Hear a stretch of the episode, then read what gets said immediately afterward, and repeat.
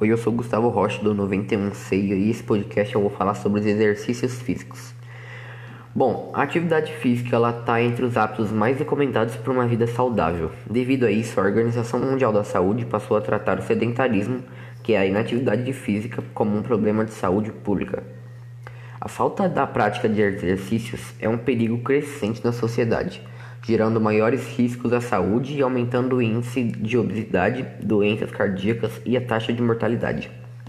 Praticar exercícios físicos de forma contínua e moderada pode trazer inúmeros benefícios, como controlar o peso, diminuir riscos de desenvolver doenças crônicas como diabetes, hipertensão, depressão, doenças cardiovasculares e etc., ou atenuar seus sintomas. Ela gera o fortalecimento muscular e aumenta a sensação de bem-estar, equilibrando assim sua saúde física e mental. Bom, os malefícios são diversos, como lesões musculares, lesões articulares, fraturas ósseas, lesões cardíacas, queda de imunidade, irritabilidade, insônia, queda de desempenho e etc.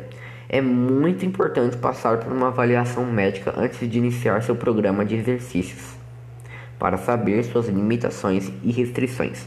Muito obrigado por ouvir.